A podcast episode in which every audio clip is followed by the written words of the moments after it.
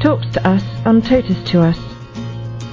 Father Dominique Faure talks to us about joy and about what it means to live the truth of Christian life.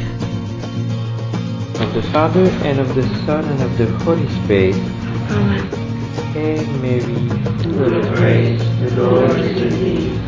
Blessed art thou among women, and blessed is the fruit of thy womb, Jesus. Holy Mary, Mother of God, pray for us now and at the hour of death.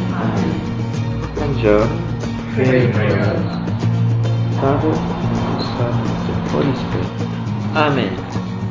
What does it mean to live not a caricature, but really the truth of a Christian life?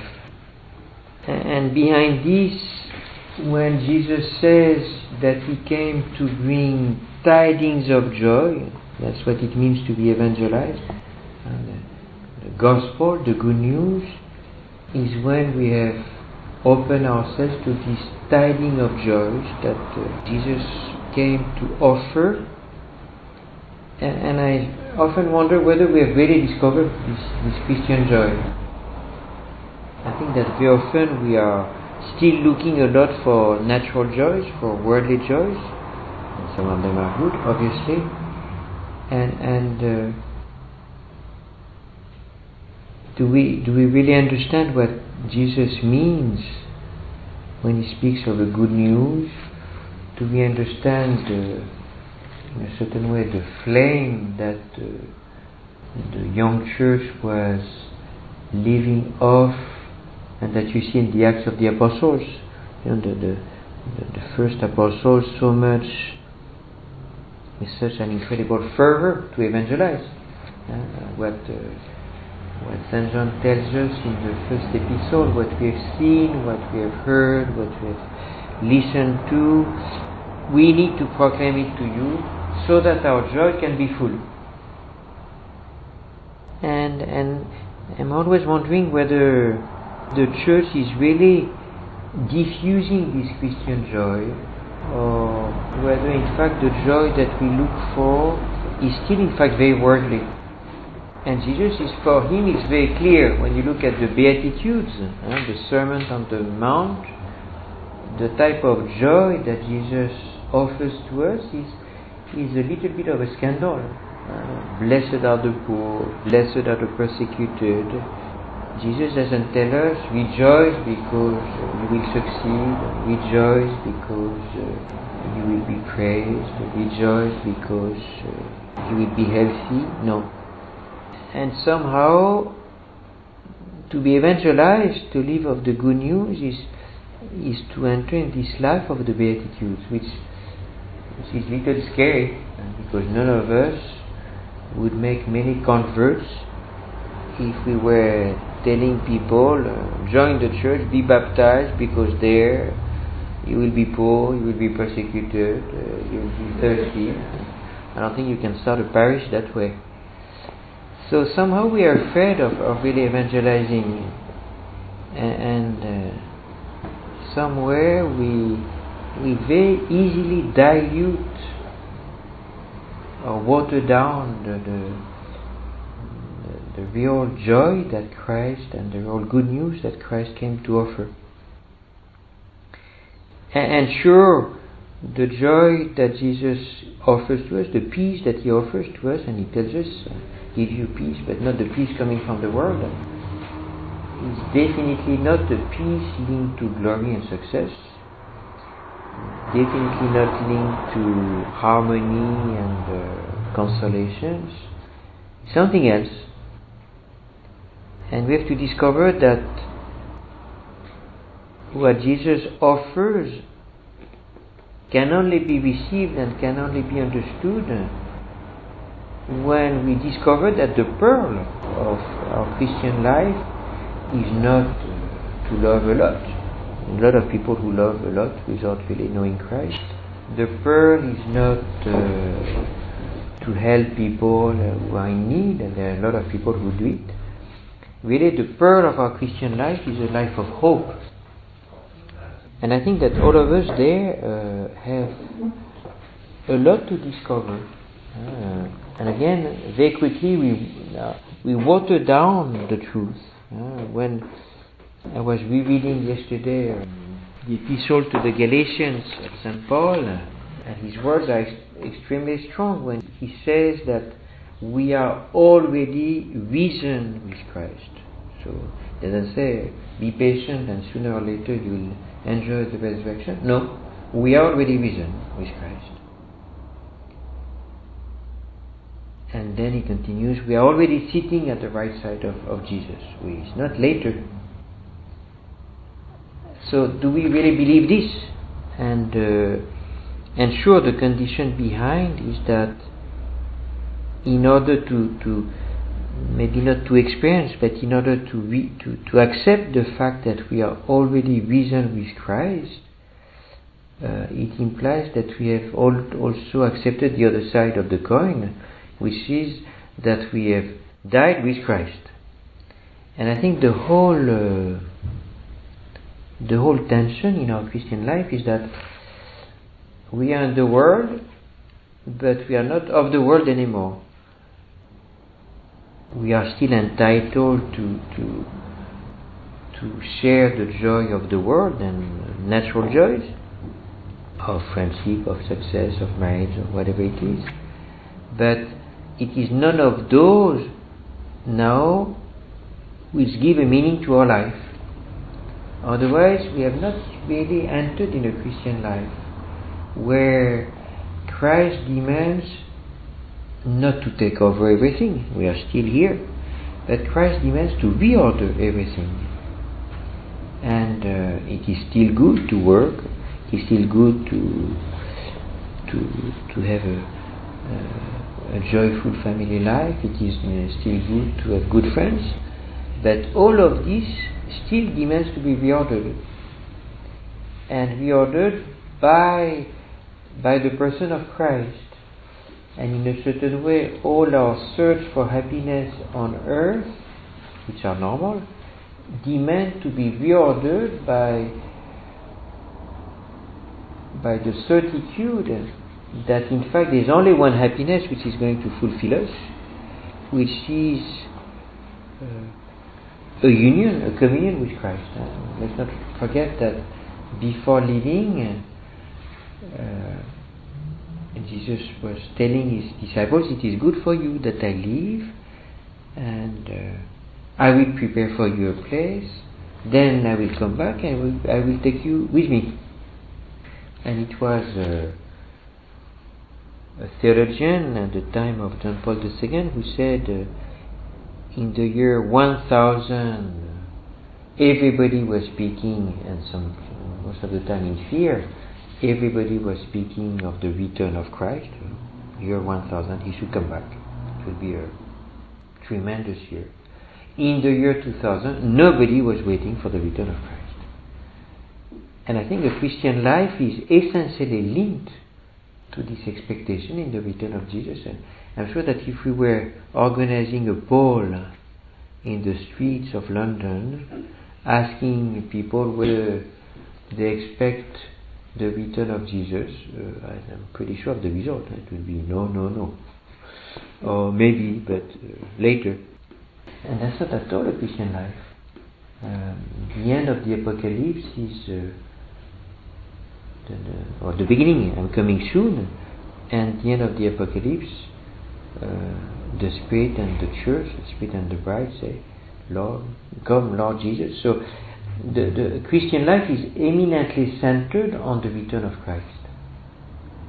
Otherwise, it becomes very quickly either a dogmatic life, so we know better than others, or it becomes a moral life, we do better than others, or it becomes a social life, uh, we are the specialist of the poor. But that's not really what is a Christian life all about.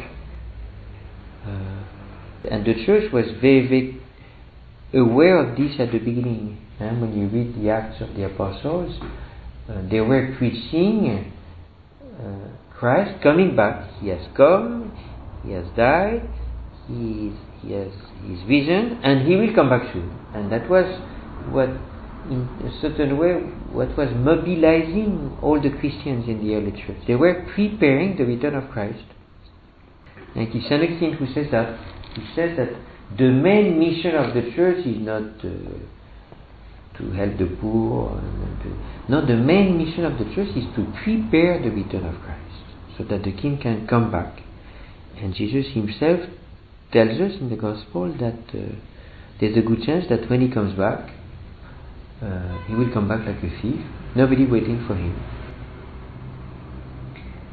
So I was wondering whether the this kind of general sadness uh, that you see among Christians is not linked to the fact that we don't really know why we're here. Uh, we have totally forgotten that our main mission is to prepare the return of the King, to to wait for Him on behalf of others, like the wise virgins in the Gospel.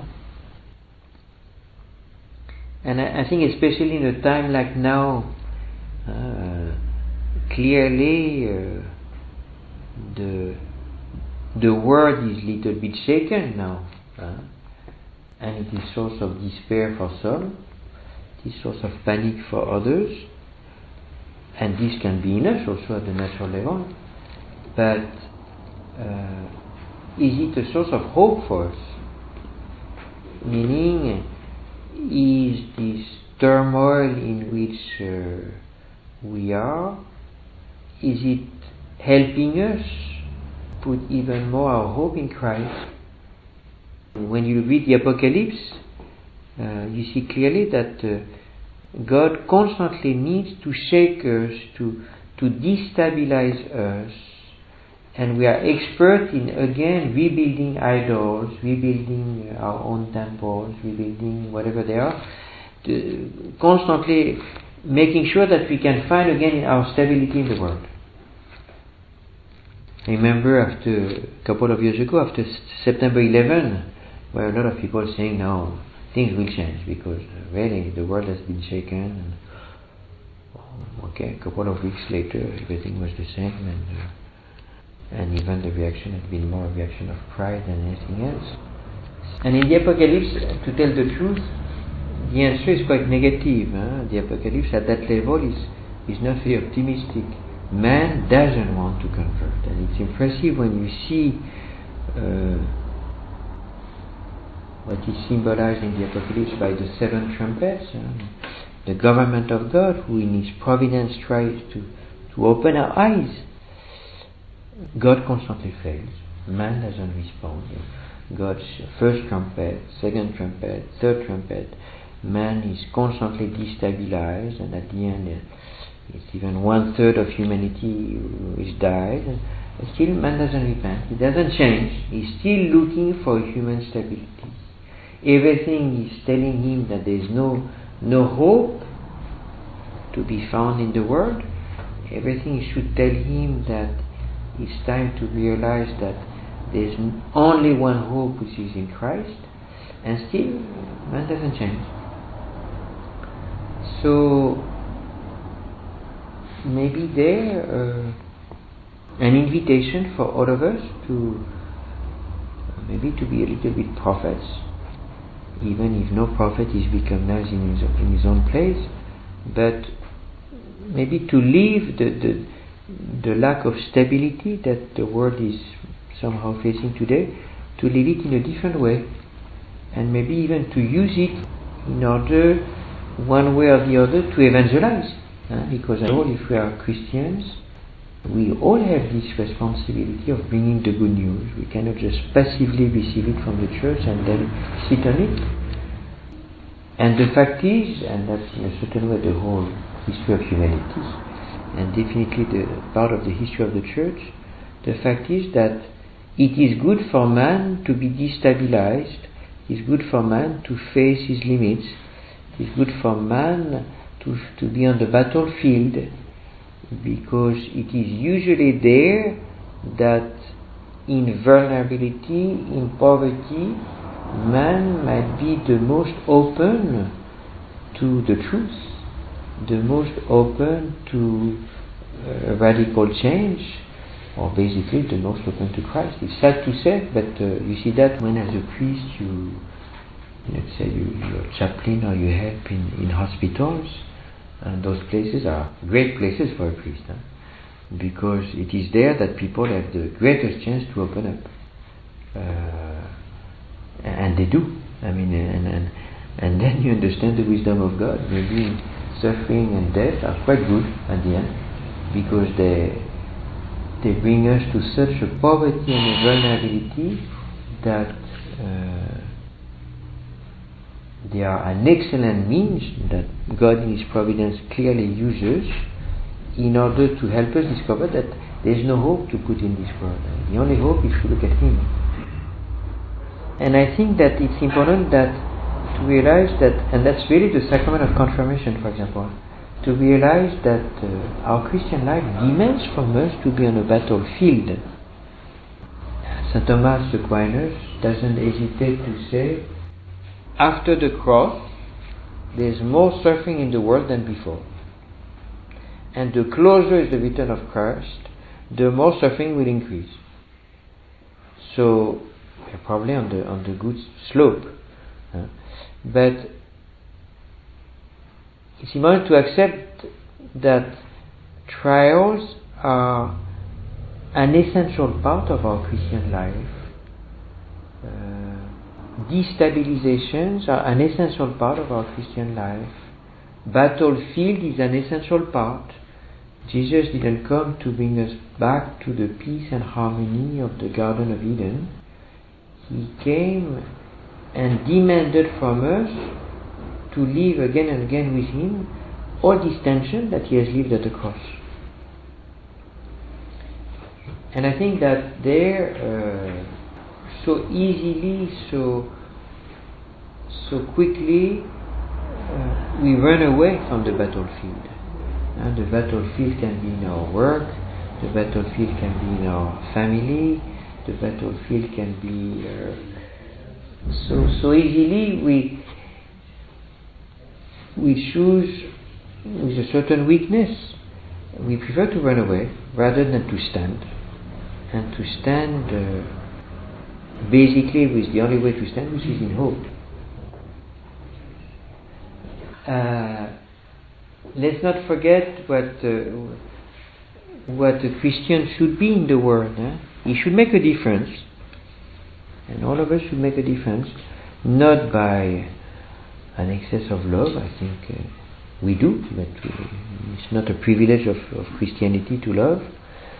Not uh, again by charitable deeds. Uh, it's not only uh, in Christianity, but what where should we make a difference? By by the hope that we manifest. When everybody is tempted by despair, we hope. Uh, when everybody is starting to crawl on the floor, we stand not in a stoic way, not uh, in a rigid way, but we joyfully stand in a certain way. Uh, the, the, the stronger is the battlefield, the more oppositions we face, the more the Christian joy is offered to us. Uh, we read some of the acts of the martyrs in the early church. Uh, I'm just remembering the the martyrdom of uh, Saint Ignatius.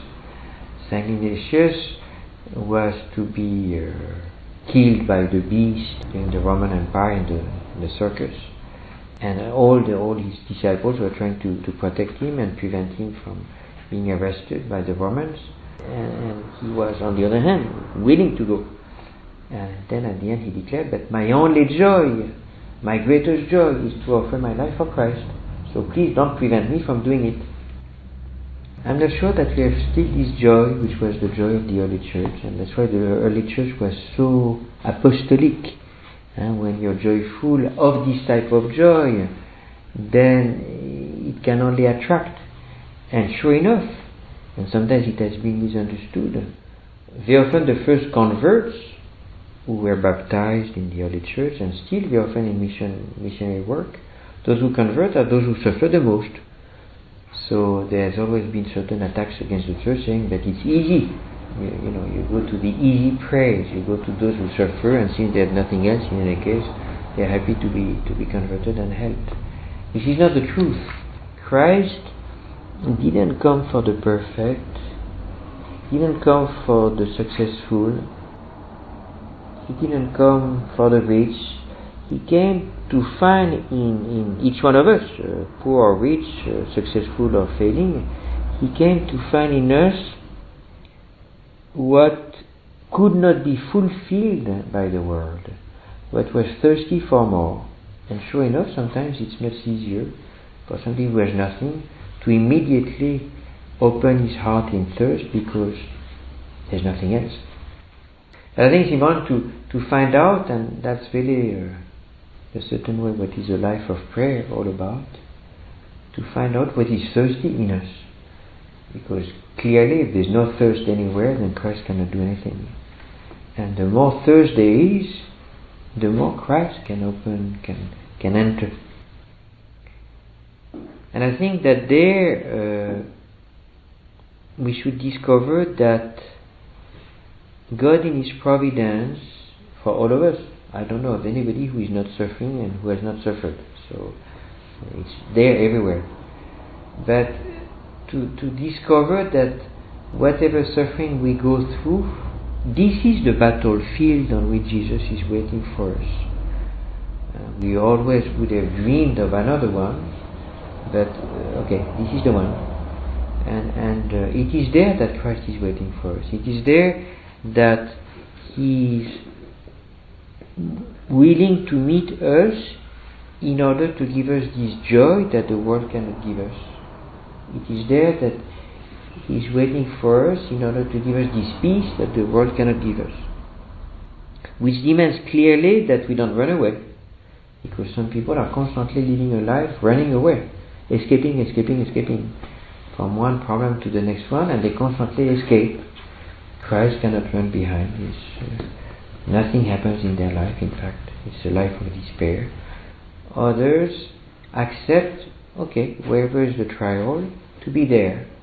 And in a certain way, not to embrace it, because none of us is ready to embrace suffering, but at least to, to look for Christ there, to be thirsty for Christ there, to, to need Christ there. And, and that's what Therese discovered. Uh, the little flower, when she said, Every time I face a new weakness and therefore a new trial, it gives me the joy of depending more on Christ. That's the Christian joy. Uh, we don't depend on Christ in what is fulfilled in us. We don't need Christ for that. We don't depend on Christ in what is successful in us. No. We depend on Christ in what is unachieved in us. We depend on Christ in, in what is longing in us. We depend on Christ in what is thirsty. So we are thirsty for love, we are thirsty for light, we are thirsty for recognition. All those thirsts are real in the heart of man and they are good. And sometimes they become extremely painful because we have been deprived from love or we have been deprived from security. So those thirsts can be very, very painful. But it is exactly there that Christ is waiting for us. It is exactly there that we are called to, to be evangelized and therefore to discover uh, this joy that Jesus offers to us. And you see some people who live it very well. Those are called the saints. Uh, I don't know if you have read the, the book of Mother Teresa on uh, Be My Light. Huh? Okay. He was gone through so, so many darkness, so, which were totally ignored by the world, uh, so, so many trials, so many misunderstandings, and I'm sure that in the book we, we, we, we see only half of it, because uh, we see the trials that Mother was living in her darkness of faith, we see also the trials that she faced because of the misunderstanding of the church. But uh, I'm sure that we don't see, and I'm sure that they've existed, all the trials that she faced because of her own sisters. Huh? So hopefully we don't see it, because otherwise there would be problems.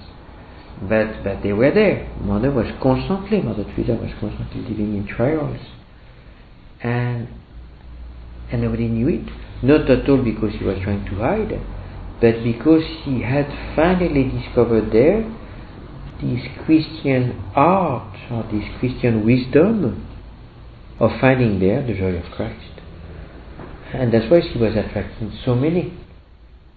Not because of her success, and poor people were not at all interested by the Nobel Prize, but she was attracting because they sense from within that she had discovered this wisdom of a, of a stability in joy, whatever would happen, stability in peace, whatever would happen. And we all know that those are the wise people.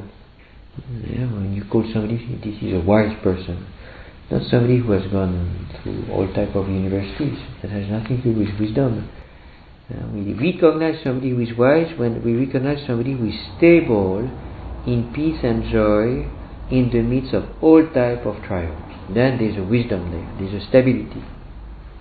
And that's that's exactly what a Christian should be in the world. Eh? People should recognize in us wisdom.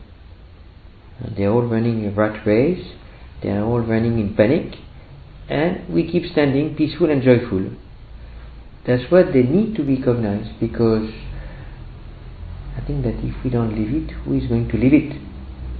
And that's definitely the, the certain way the, the witness that uh, John wants us to read and to, to receive. At the cross, and he's the one, the only one who says it, but at the cross, Mary was standing. She didn't panic, she was not crushed, she she was not destabilized, she was not doubting, she was standing like a rock in the worst possible trial. And. John underlines a lot because that's what Mary was for him, and that's what the church needs to be for today's humanity. So, how to live this stability in the midst of trials? First way, to run away from trials, but that's not stability, because we keep running forever. How to to accept that the trial that we face today can be no work, can be no, in our family, can be no affective life. How to accept that the trial that we face is exactly the place where Christ wants to meet us. Clearly, it's an act of faith, or rather, it is in faith. But I think it's not in faith in the sense that it's uh, the cloud of unknowing we have to believe that in fact it doesn't really change anything in our life. No, I think it's very practical. I think that it's up to us in the midst of the trial to choose, to decide, to let go. That's called an act of adoration. It's up to us to choose, to decide, uh, to put all our trust in Christ. Everything seems to collapse, and I have decided to put all my trust in Christ. I have the choice. So the body is in our hand. Uh, it's not in the hand of Christ. Christ has already obtained for us that the the meeting point between us and Him, the meeting point with His victory, be in our wounds. But we can run away from them forever and ever. Or we can choose that if there's a wound in us, it is exactly there that Christ has chosen to visit us. And I insist on the fact that uh, we have all the grace for that. Uh, we don't have to pray for the grace. It is there. That's part of our Christian grace. To, to, to recognize the visit of Christ wherever we are destabilized, wherever we are made poor, wherever we are made more thirsty, wherever we are persecuted. It is exactly there that Christ has intended from all eternity to meet us, and it is exactly there that we are called to discover this life of the Beatitudes. So it demands what? Demands faith, obviously. It demands also the will to trust Christ rather than trusting ourselves in the sense that if we really we, if we really trust Jesus, then clearly it would be a nonsense not to to put all our hope in Him. But the problem is pride in us. and rather than trusting Him, trusting His promise, I will always be with you, trusting that He is victorious, rather than trusting Him, we continue to rather trust our own ways, which are usually ways of escape. We, we continue to trust our own ways, which are trying to find a way out by ourselves, and that's pride. And we have to acknowledge that, in fact, the main obstacle for this evangelization in us, the main obstacle for the, the stability in this new joy that Jesus offers to us is our pride. And we know very well that one sign of pride, which is already clear in the book of Genesis, so it's a direct consequence of sin. And one sign of pride is that we always accuse the others. It's always the other who is wrong. That's pride. While, sure, the others might be wrong at a lot of different levels. We might be their victims at a lot of different levels. Fine, that's the truth, objectively at a certain level. But at a deeper level than, than that, whether we put our hope in Christ or not, that's our responsibility. That's not the responsibility of others. Whether we put our hope in Christ or not, that's our responsibility. And that's our choice. And there we are absolutely alone. And therefore, to discover or not to discover a Christian joy, that's only our responsibility. We can never blame others for our lack of Christian joy. We can blame others for our lack of natural joy. Yeah. I can blame those who hurt me. I can blame uh, my doctor who doesn't get rid of this sickness in me. I can blame a lot of people for my lack of natural joy. That's for sure. I cannot blame anybody but myself for my lack of Christian joy. And that's so important to accept this responsibility. That's called maturity. We are a mature Christian when we accept that Christ has handed over to us the responsibility of our beatitude. He has obtained everything at the cross, but we are still absolutely responsible for using and receiving or not receiving this beatitude that He has obtained for us at the cross. And for me, it's amazing to see how how slow we are. He has obtained everything, but we still don't use it. And maybe Christ is, is Jesus is probably treating us in a way which doesn't really fit. He should have probably treated us in a more childish way, saying, You're totally responsible, so I'll obtain the beatitude for you and I give it to you, full stop. You don't have to cooperate whatsoever, you're just little children without any responsibility. And that's not the way Christ treats us. He has chosen to obtain all for us, but to give us full responsibility of using it or not. And the result, the end result, is, the, is a little bit of a disaster. Result is not very brilliant.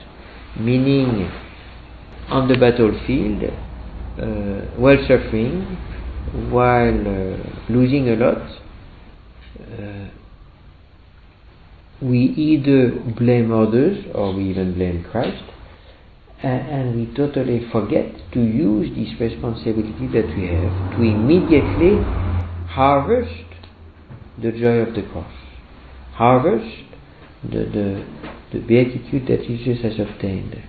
And there we manifest that probably our evangelization is not very, very deep. You know, when I'm in India, uh, but I heard it in the Philippines, I heard it everywhere. So often I hear that uh, evangelizations in those countries remains very shallow, and I'm not that sure. I think, in fact, it's usually much deeper. Uh, maybe it's shallow at dogmatic level, at the theological level of reasoning. Maybe they don't know as much as we do. They have not read as much as we have. But I think most of the time it's much deeper than ours. In the sense that uh, you meet simple people who, in, in, truth, because of the daily life of poverty and, and trials, have really chosen to put all their trust in Christ And that's the real evangelization. Evangelization is not to read books of theology, is to really have put all my trust in Christ in whatever happens. Here we, we have a very strong Christian culture, but I don't think that we have a very deep evangelization. We have lost it. Uh, maybe because our life is too easy now, our life is so protected, our life is so organized. Uh, as a huge Tower of Babel, that in fact we keep maintaining Christian values because they are so helpful for, for community life, for the society, that in fact we manifest uh, nearly constantly that we put much more trust in the world than in Christ. Uh, so that whenever there's a trial in our life, we are lost well, it is, it should be an invitation to recognize that Christ is there. I remember I was telling the mission of charity yesterday. It was, I think, three years ago. I went to Velankanni in South India, which is a beautiful place of pilgrimage, which is a copy of Our Lady of Lourdes, and smaller, but beautiful, big place still, and where, like always, it's a huge crowds come and because of this religious situation in India, you have maybe 80% of Hindus and 20% Christians, more or less, who come. They all come in pilgrimage to see Our Lady. Then at the end of Mass, I was I was going out, and uh, there was this young woman, uh, 27, 26 years old, I can remember, at this type of age, beautiful young woman, with a little baby in her arm. So, and she was asking for a blessing. So I came close, and when I came close, I discovered that the child was handicapped. So my stupid natural reaction was, "So I'm sorry." And there was this beautiful smile on this woman's face, saying, "No, we have been blessed. God has." She was Hindu, not Christian. God has blessed us with this handicapped child. And then she continued, in fact, God has blessed us with two handicapped children. She lived it as a blessing. Hindu. So I was a little uh, awkward as a Christian uh, priest.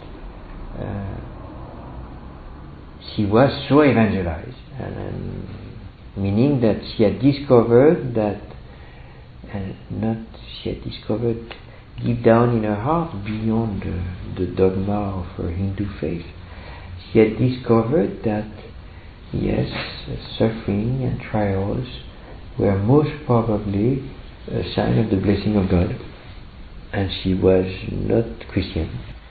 So when you see that, you wonder what, what do we do as Christians? Uh, running away, running away, running away.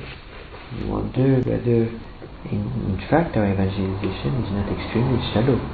Uh, so I don't know. I mean, maybe you have questions. I don't want to expand too long, but uh, for me it's also important, especially in a time like this, which is not a disaster, but which definitely a little bit shaking quite a lot of people.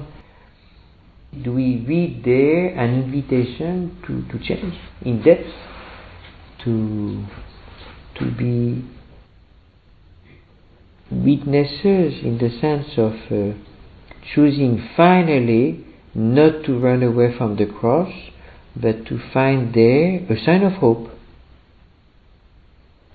And, and clearly not in the life of others. It's easy to bring hope to those who suffer, but in our own life, uh, uh, to clearly discover that when the cross is planted, uh, this is the sign that that Christ is being interested. He's looking at us. He's uh, getting closer to us is coming back deeper in our life. Do we have this type of faith? Have we been evangelized that way? Otherwise, I think our, in fact, our evangelization is much shallower than the evangelization of poor people who, who live this misery every day and who have learned quickly that uh, misery was not a disaster, suffering was not a disaster, but uh, are we open to this type of evangelization where Jesus is ready to go a little bit faster in order to help us discover more quickly this Christian joy while we have been roaming around and uh, kind of waiting and taking our time. Sometimes in our life, now it's time.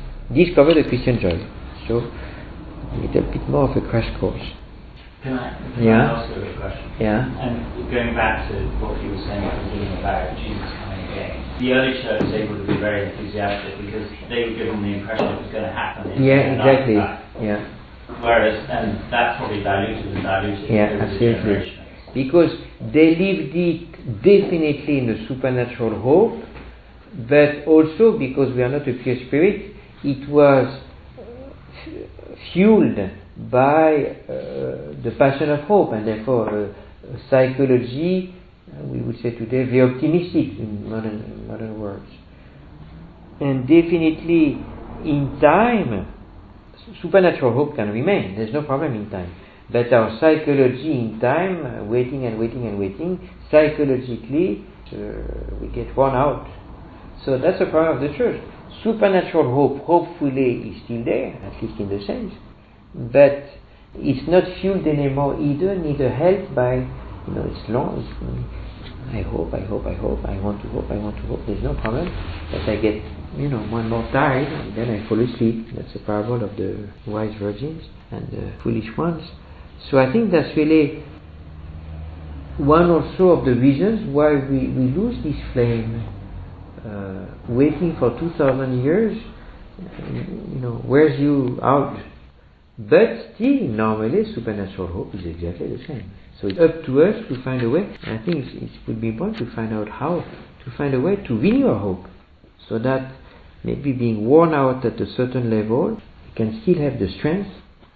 Do you think we and the church will recognize? His return. Yeah, you compare Yeah. the Jewish people, the Jewish leadership, will we be in danger of all being wrapped up in the sort of problem? I don't know. But it's sure that the, the recognition level of the disciples after the resurrection is uh, quite low. They never recognize Christ. So that's not a very, very good start. Uh, shall we recognize? Hopefully the saints will and they will tell us get ready. but I, don't know more than this. But sure, it is scary to say, but because Jesus said, when the Son of Man will come back, will he find faith on earth? He will probably come back like a thief. Nobody waiting for him. Nobody. He didn't say not many. Nobody. That's scary. And again, I don't know where we are, but if we were organizing a poll, who is waiting for him for his return? Who would say in truth that his Christian life is essentially waiting for the return of Christ. People would say, no, my Christian life is, is to, to try to love, my Christian life is to try to follow Jesus, my Christian life is to try to live like Jesus. Well, this is already beautiful and rare. But who would add, and an essential part of it is, I have to be the watchman on behalf of others waiting for the return of Christ so that I can announce his return for others. And that's really the way John Paul II was looking at consecrated life. Contemplative life is really the watchman waiting at night in order to announce the dawn. Coming, he's coming soon. Father Philip, he was constantly preaching the last, the last week, constantly mm. telling us that you don't realize that you're living the last week of the church. Can last long, but it's still the last week.